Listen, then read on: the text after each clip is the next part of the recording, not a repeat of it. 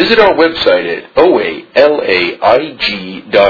where you'll find three separate speaker feeds with over 200 speaker files, forms for ordering CDs for these speakers, and a place to donate to keep this special service active. I would now like to introduce our speaker for tonight, Kent.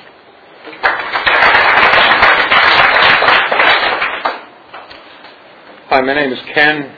I'm an abstaining compulsive overeater. Hi. I've always called myself an overachiever with a fork. That's, that's what I did very well a large part of my adult life. I got up close to 300 pounds and went over, but I don't know how much over because I only got on normal scales. They go up to 299, then they hit zero. And that's what would uh, drive me to the next thing that would work. And over the years, and I just want to spend a couple of minutes on my past. Over the years, I took amphetamines for over 30 years. Uh, I wound up with a hepatic liver in the Encino Hospital in 1971. I didn't take any medication while I was there. The doctor asked me if I'm using any medication. I lied. I said no. And the reason I lied, because to me, amphetamines were something to help you stop eating. It wasn't a medicine. Uh, I recovered from that, and I went back out and I started using the pills again. I also went to Weight Watchers when I first moved out here. I saw a hypnotherapist when I moved here, and when I lived in the East, I went to a psychotherapist. And all the doctors helped me get down in weight until I had enough of them, and I wanted to stop paying them, and the weight comes right back. Because I was trying to fix my body. And that, I believe, is not where our disease lives. It lives between my ears. That's where it lives. That's what motivates me to take the crazy action rather than to slow down and think about what would work. I never thought about what would work. I'm an addict when it comes to food. And my definition of an addict is someone who reaches for something physical in order to solve something emotional or spiritual. And I reached for food. It was never alcohol. It wasn't drugs. It was food because I could carry it with me all the time. I had it in my clothing, I had it in my car, kept some in the office. Uh, a meal was just a, uh, a bridge to the next thing I would eat. I never thought of three meals a day. I never thought of one day at a time. I didn't know this language. In 1978, I went to a business meeting in San Francisco, and God was working my life that night, and I didn't know it. I went to a business meeting. I saw a man I hadn't met in over 10 years. I've been living here since 68. Uh, he came in from New York for this meeting, and I saw him. He had a, a neat looking body and a smile on his face, and I went up to him and said, Stan, what's wrong? And uh, he said, uh, I found a wonderful way of living, because we used to binge together in New York. We'd have lunches together quite often.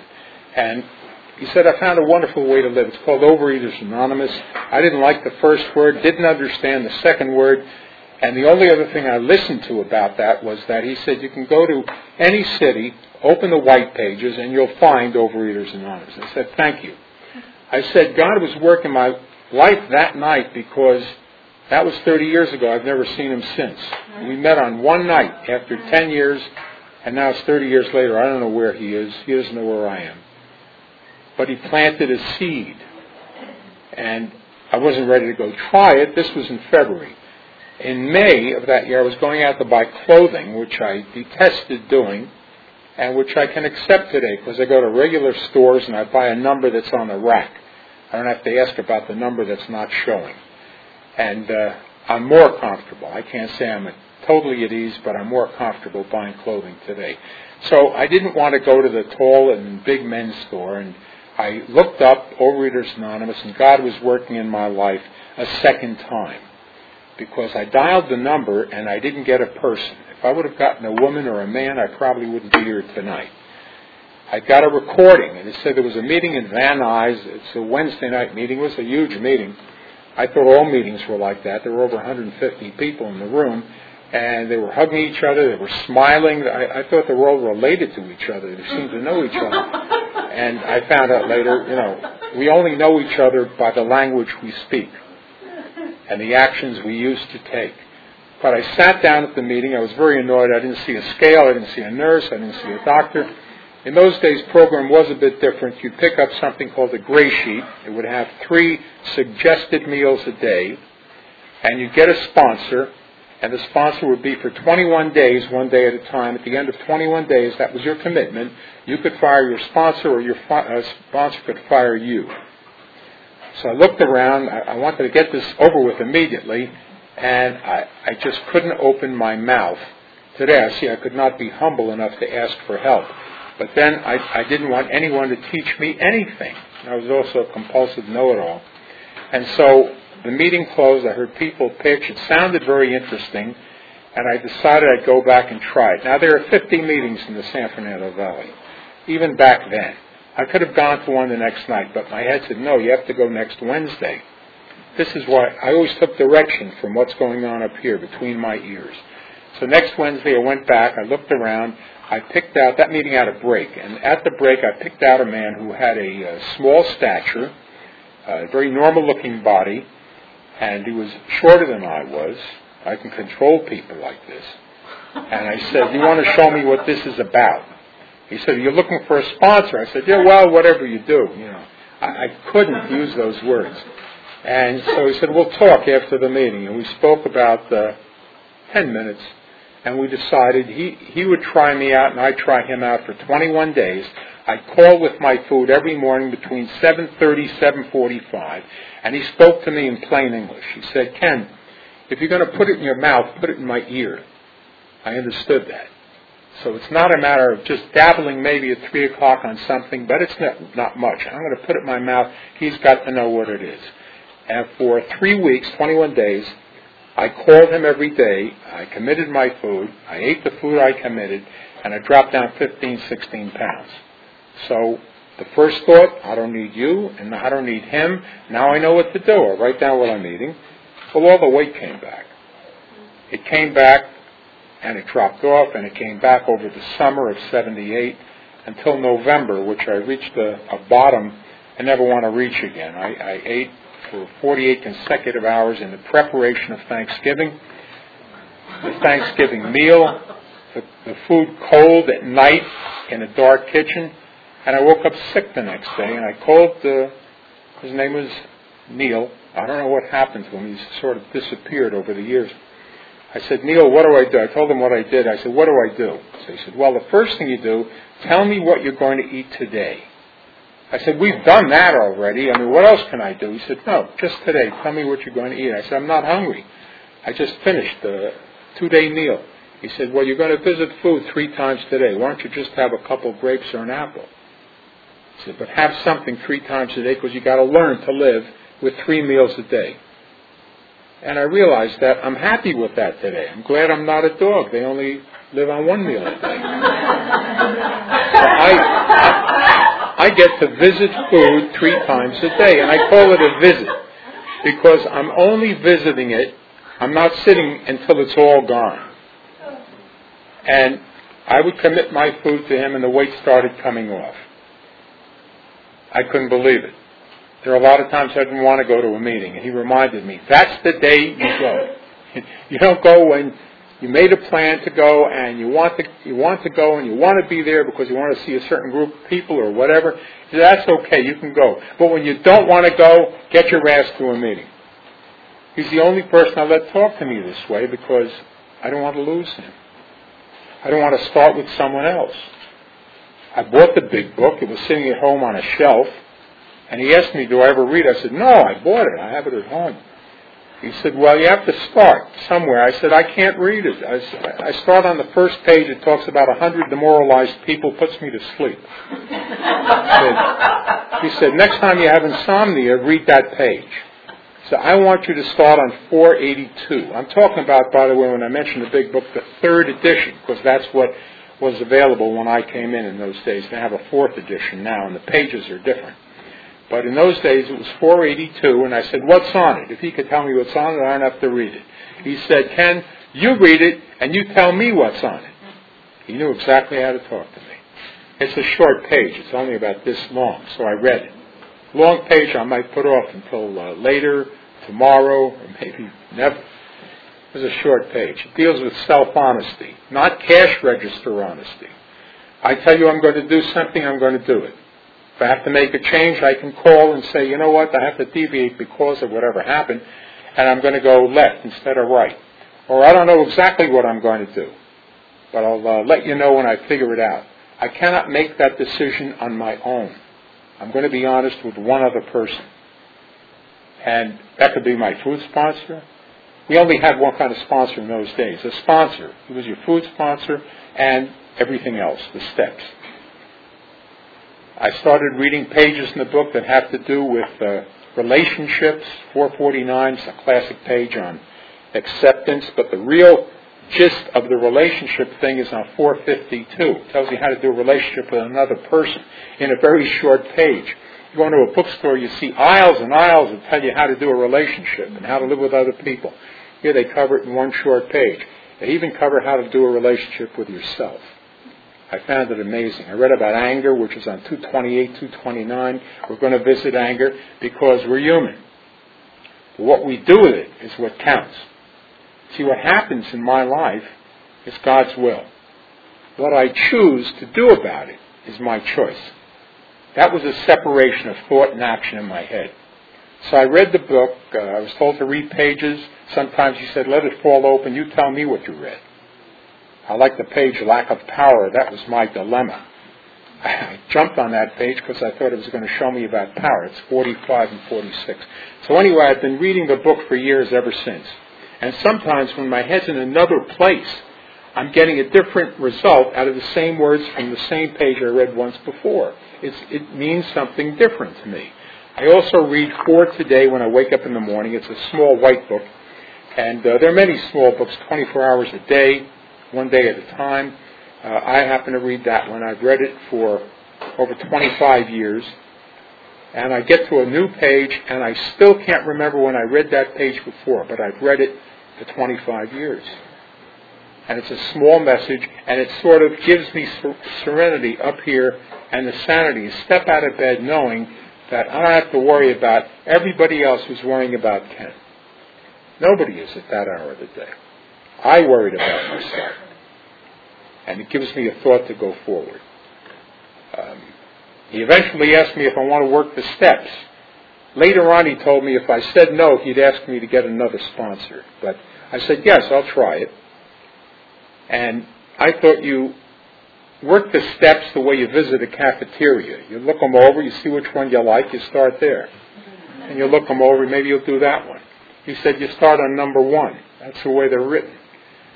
And number one is admitting, I had to admit at a meeting, stand up, my very first pitch ever was admitting I was a compulsive overeater. That's the only pitch I ever remember making. I said, uh, I ate when I was angry, I ate when I was sad, I ate when I was depressed, and one other time, I ate when I was awake. And that's exactly how I worked with food.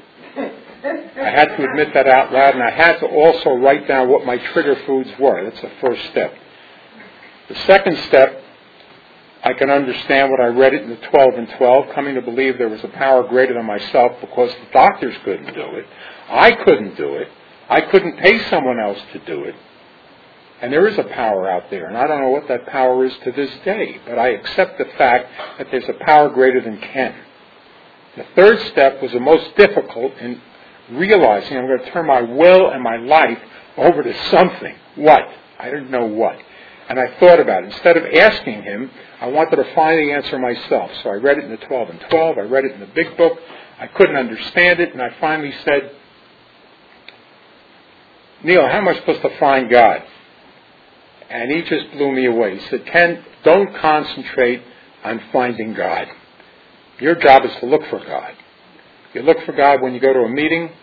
Look for God when you pick up the phone and call a person you're not a friend, close friend with or a relationship of, but you're going to talk to them about a few minutes of what you're doing or don't want to do. You find God when you open the big book. You find God when you mix in the program and do service. And that's what I've been doing ever since. I've held different positions as secretary, treasurer, all these things. Uh, I was a hugger once. And that's how you find God. We get out of ourselves. If we stay, if I stay within the confines of myself, I'll close out everybody else and worry about what's wrong. I'll never figure it out. I will never figure it out. So the big book has given me the 12 steps. I wrote my inventory. I went to a meeting in, I live in the valley uh, near Ventura Boulevard, but I went to a meeting at the back end up on Nordhoff. I wanted to go to a meeting where I never knew anybody. I wasn't going to read this to my sponsor. I wanted to go and find an alien from another planet to read this to so he could go away afterwards. And I said, I have this thing. I want to. He said, Oh, an inventory. I said, Yes, I'm supposed to read it to you and get it over with.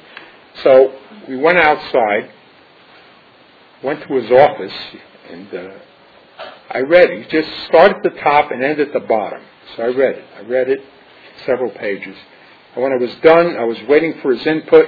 He took them, officers had ashtrays in those days. He burnt it in the ashtray, stirred up the ashes, tossed it out. I said, that's garbage. You want to go out and have a cup of coffee. And that was simple. It's the action that made it happen. Not the burning, the reading, and everything else. The doing of it that made it happen. This is a, an action program. We can't get into thought. We have to get into action.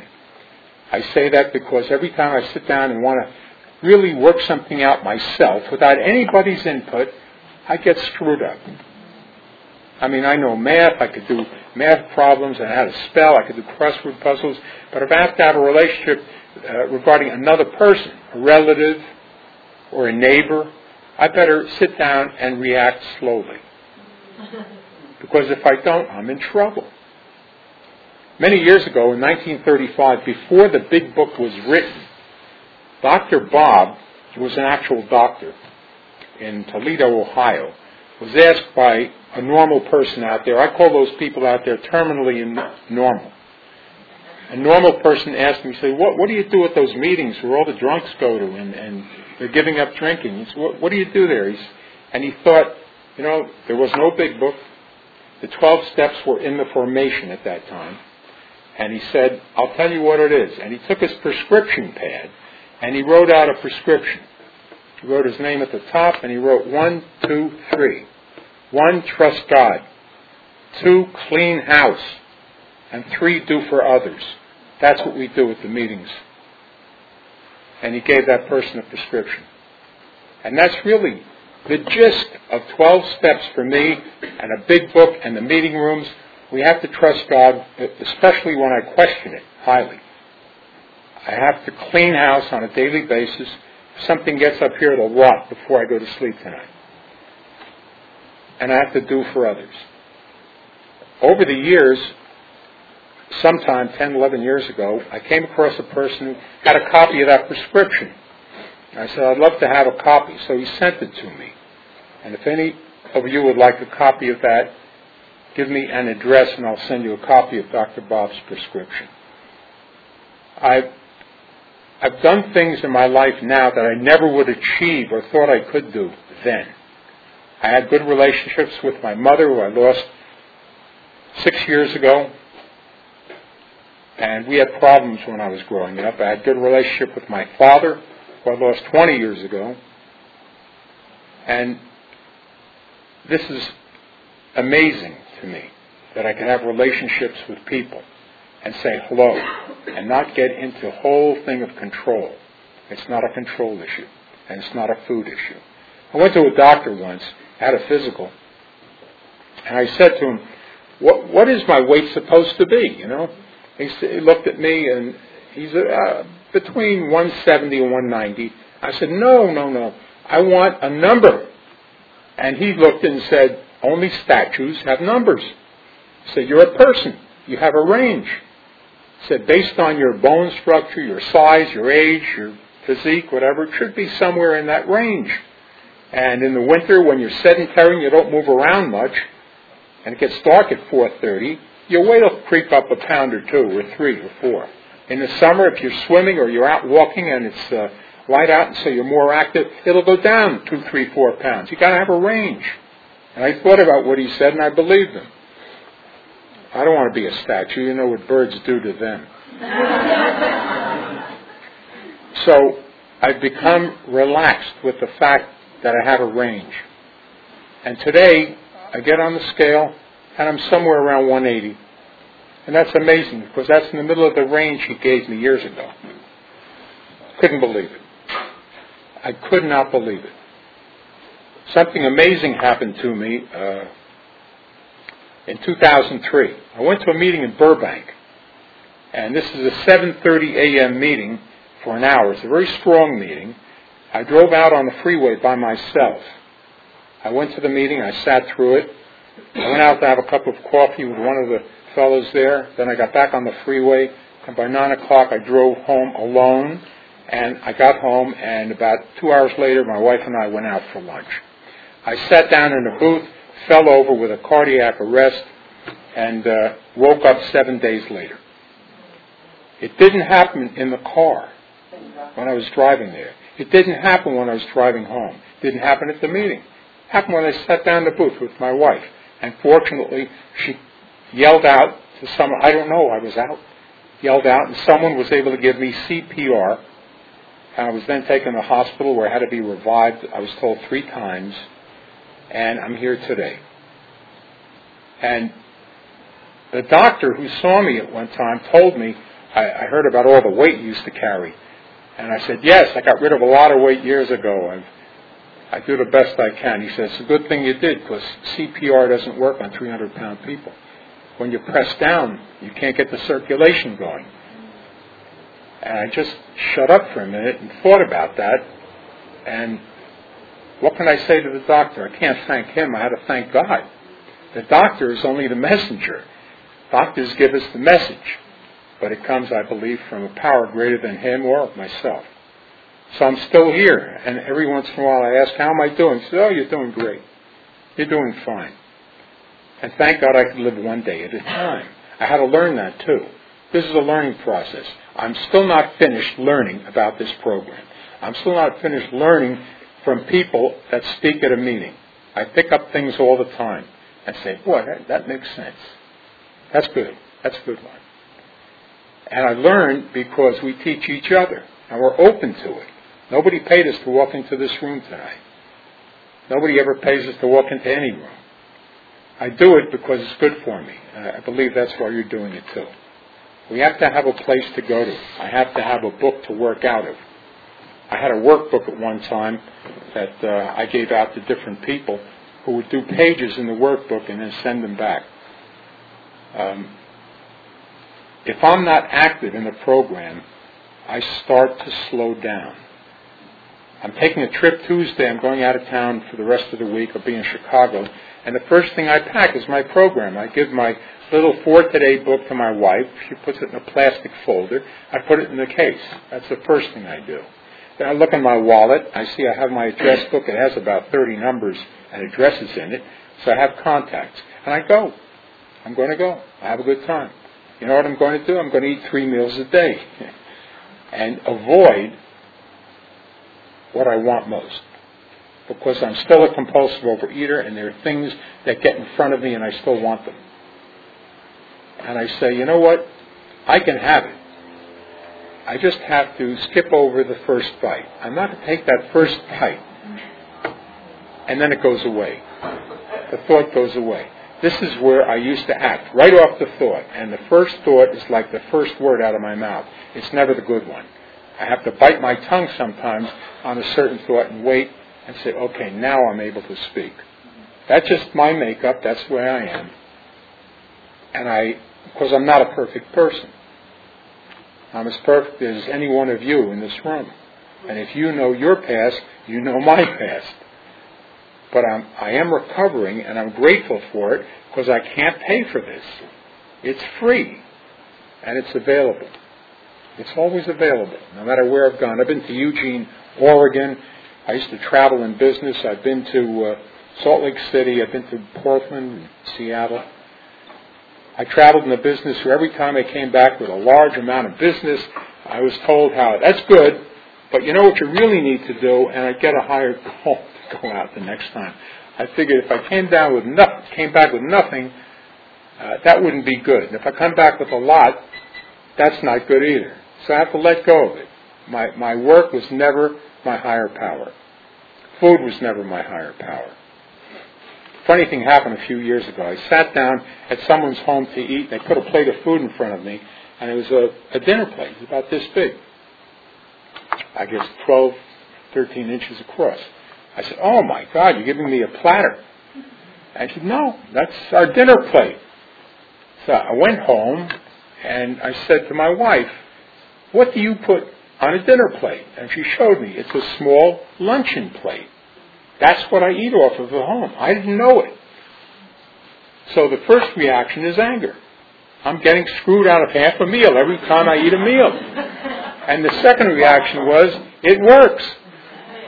Because the plate's full. If I see the plate is full, that's better. It's still not enough, but it's better. There's never enough. I don't have enough of anything. I always wanted more. Even in the best of times, I wanted something to be better. And that's because my head's playing games with me again. I'm not a normal person. I don't like to share food. I like to uh, put up, you know, the knife and the fork, with the food over here, and you want some of it, try and get it. because I want my own portion of food. I don't want yours, I want mine. That's the way it works for me. I don't know any other way. So I learned about how to deal with food so once in a while, I'll ask someone, you know, we're going to this uh, meal where, wherever it is at this restaurant. I don't know what I can have there because it's a weird restaurant. We didn't choose it or whatever. And he said, chicken, fish, or meat. Break it down. One of those three. That's all. And ask for it as plain as possible. And it, all the other stuff runs away. I have an abstinence today that I didn't have in the beginning. It grew on me. I limit my sugar because sugar's in everything. You can't you can't avoid sugar. It's in natural fruit, but that's not refined. That's natural sugar. I don't eat bread. I don't eat red meat. Now, red meat was a good reason for me to go home every night. I'd have red meat every night. Sometimes I had something to eat before I got home that tide me over on the commute from Wilshire Boulevard to Woodland Hills. And then I'd go in and have my meat dinner. And that's been lifted we say something has been lifted, it's not an issue anymore. I don't order it, I don't want it, and if we're going to an all beef restaurant, I'll order a large salad because of some other people that wanted to go there, whatever. I eat chicken, I eat turkey, I eat fish, and it has to come on a plate. That's my portion. But I don't eat, I lost it for red meat. And I'm still amazed because I used to love to order red meat, especially in restaurants where I can get an end cut of something and it's huge. That doesn't appeal to me anymore. That change has to be uh, spiritual. I don't know what else it is. I don't decide not to eat it. I don't want it. So I'm not the same person I was when I came in here. I'm not going to be the same person tomorrow, and neither will you. You will live off today's choices. And if you have a good day, that's the best way to deal with tomorrow. I found. Once in a while, I call someone up and say, How's your day going? And we talk for a few minutes, and then they thank me for calling them, but I had to make the call. Because I'm sitting around, once in a while, my wife will go out and she'll play a game at night uh, once a month or something. It's called Mahjong. And I'm left at home. You know what the loudest thing in the house is? The refrigerator. It hums. I don't have to go in the kitchen for anything. I can get water elsewhere. I don't need anything else. So I pick up the phone and see how some friends are doing. I sponsor some people, some people sponsor me. I started with one sponsor, I have several. Some of them some of the people that sponsor me are the same people I sponsor. Because we're trading recovery. That's the way this works. Nobody is at a higher level than anyone else. We're all at different levels of recovery, but you know what? Today, if you're recovering and I'm recovering, we're the same. That's all that counts. So that's who I am today. I don't have time to fool around with food one more time because I have a deep fear that I may not have another recovery. I may not. My head just may say, see, Ken, this is what you should have done. You wasted 30 years. I mean, it's going to be 30th birthday if I make it in November. That's an amazing number. I remember my first year and my fifth year. I don't remember all the other years. I said, five years. When I came in here and someone took candle for one year, I said, what did they do for one year? And so I try to go forward a day at a time. I go to meetings like this and I get a lot back from people at pitch at a meeting.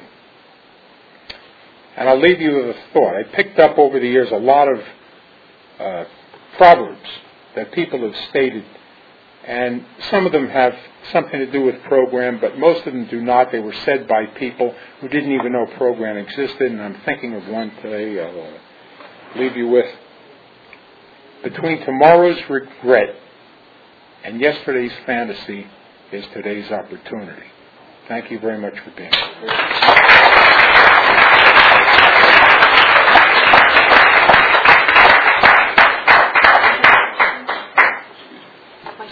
Oh, questions? Anyone have a question? Hi. Hi, Ken. Good to see you you. very- Thank you very much for your, uh, your talk. I got a lot out of it.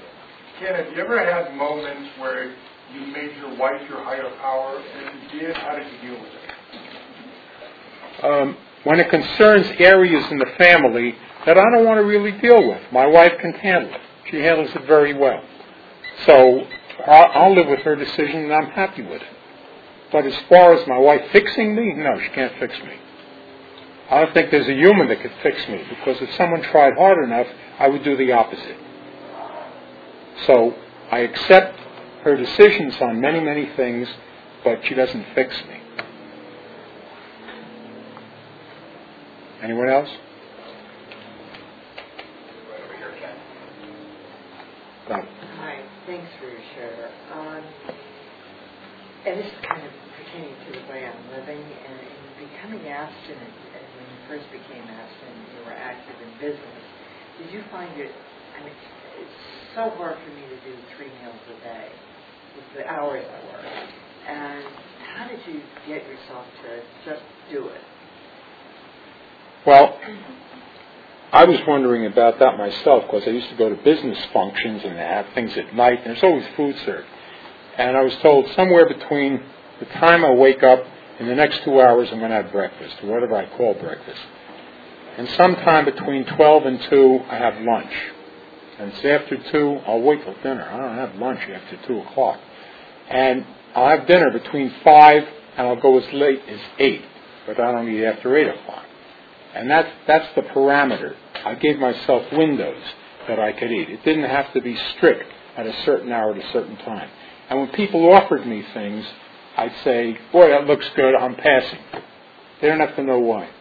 They're a normal person, they wouldn't understand it. Say I'm a compulsive overeater, they'll offer it to me again. So I just say, no, that looks good, I'm passing. And if they, if they push a little bit too much, I'll look them in the eye and I say, that's not good for me. And they'll back off.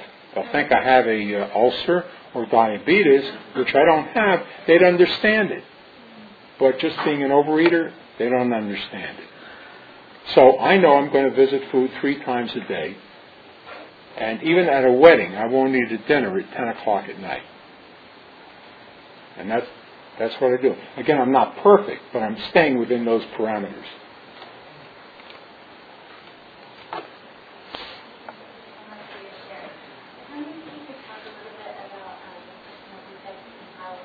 I, I can't hear you.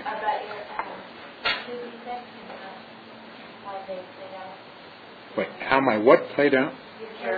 Character defects. They're very easy. It's uh, anger, depression, fear, being morose. And if I get into them, I'm going to have to make an amend. Not only to someone else, but to myself. And sometimes I get very close to the edge because that's how my mind works. And I have to back off. I'll walk out of a room.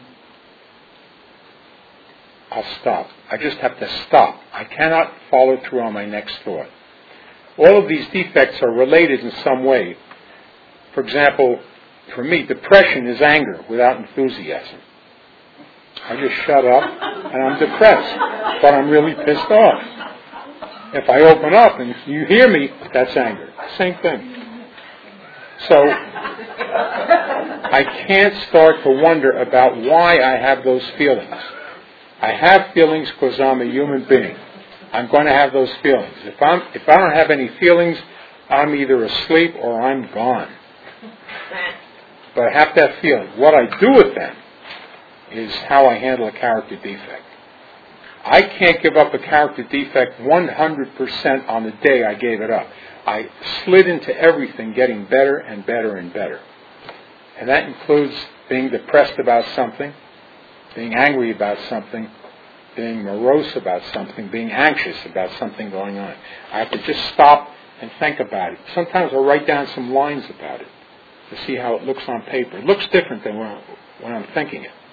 That's what I do. Yes? Can you talk a little bit more about know-it-all-itis? Because I think I suffer from that too. And um, you said like uh, you kind of had certain things that you didn't feel comfortable with. Like, because I know when I first came to the program, the word sponsor also kind of gives me the willies. So, like, can you talk about how the, the programs you work on know-it-all-itis kind of? Well, coming from business, when I came into this program, I was supposed to know more than the people I were going out to visit, to meet. And I took that thought wherever I went, with relatives, with people, and when I came into the program. How can I go into a room and I don't understand what you're talking about? That at first made me angry. And then I said, well, if I don't try to find out, I won't know. I talk to myself that way. If I don't want to find out, I won't know. Because there are many things that I don't have an idea about. I'm not supposed to. And most of the knowledge in this world I do not have. I think many of you do not have. What you have is your own. And so when you run into something new, when I ran into something new, I had to stop and say, Ken, make the best of it. Listen to what they say. They may be right, they may be wrong, but you could decide later. I don't have to agree with them. I don't have to disagree with them right now. I could just let it go in, know that I heard it. Because being a know-it-all gave me attention. And I don't need that attention today. Because if I didn't know something, I'd make it up. That's how I'd know it all.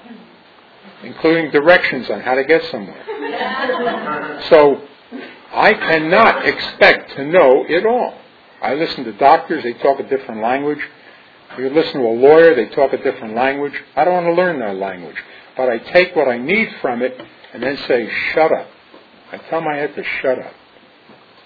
Because if I want to solve a whole thing myself, I can get into trouble. And that's, that's where this program comes in with the word humble. I have to humble myself to realize that every one of you knows something I don't know. Hi, thank you, so much for your share. Um, how do you start off your day? I have a, uh, a regimen in the morning. It's the only regimen I have. I wake up at uh, 7 o'clock every morning. And the first phone call comes in at 7.10. So after that call, I read for today. Before my feet hit the floor, before I'm in the bathroom, I pick up for today. I'm going to get that message. And it's only one little page, but it's good for me. My breakfast is juice and coffee. Maybe at home, sometimes out. But when I have juice and coffee, instead of the eggs and all the other food that, that are breakfast foods, I don't get hungry at 10 o'clock like I used to. When I eat a big breakfast, I'd be hungry by 10, starved by 11, famished by noon. Because now I realize I'm having juice and coffee. And this is how my abstinence works. I'm not telling everyone to do this. You make your own. So I have one person in my life that I know has oatmeal every day. Every single day in the morning, her breakfast is oatmeal. So when I get to lunch, it broadens a bit. And I have to remember I can have two things. I have a salad and I have fruit. If I go out somewhere, I can have an omelet and a side of coleslaw or fruit. That's it. Nothing else. No potatoes, no bread. Dinner, I have a regular dinner. I have a salad, I have an entree, and I have fruit for dessert. Some variety of fruit. I love summer fruit. I love it so much that I can't stand looking at it in the refrigerator. I want to take a whole bunch of this and a bunch of that because I love summer fruit, and I know it, in, in less than two months it'll be gone. This is my head working.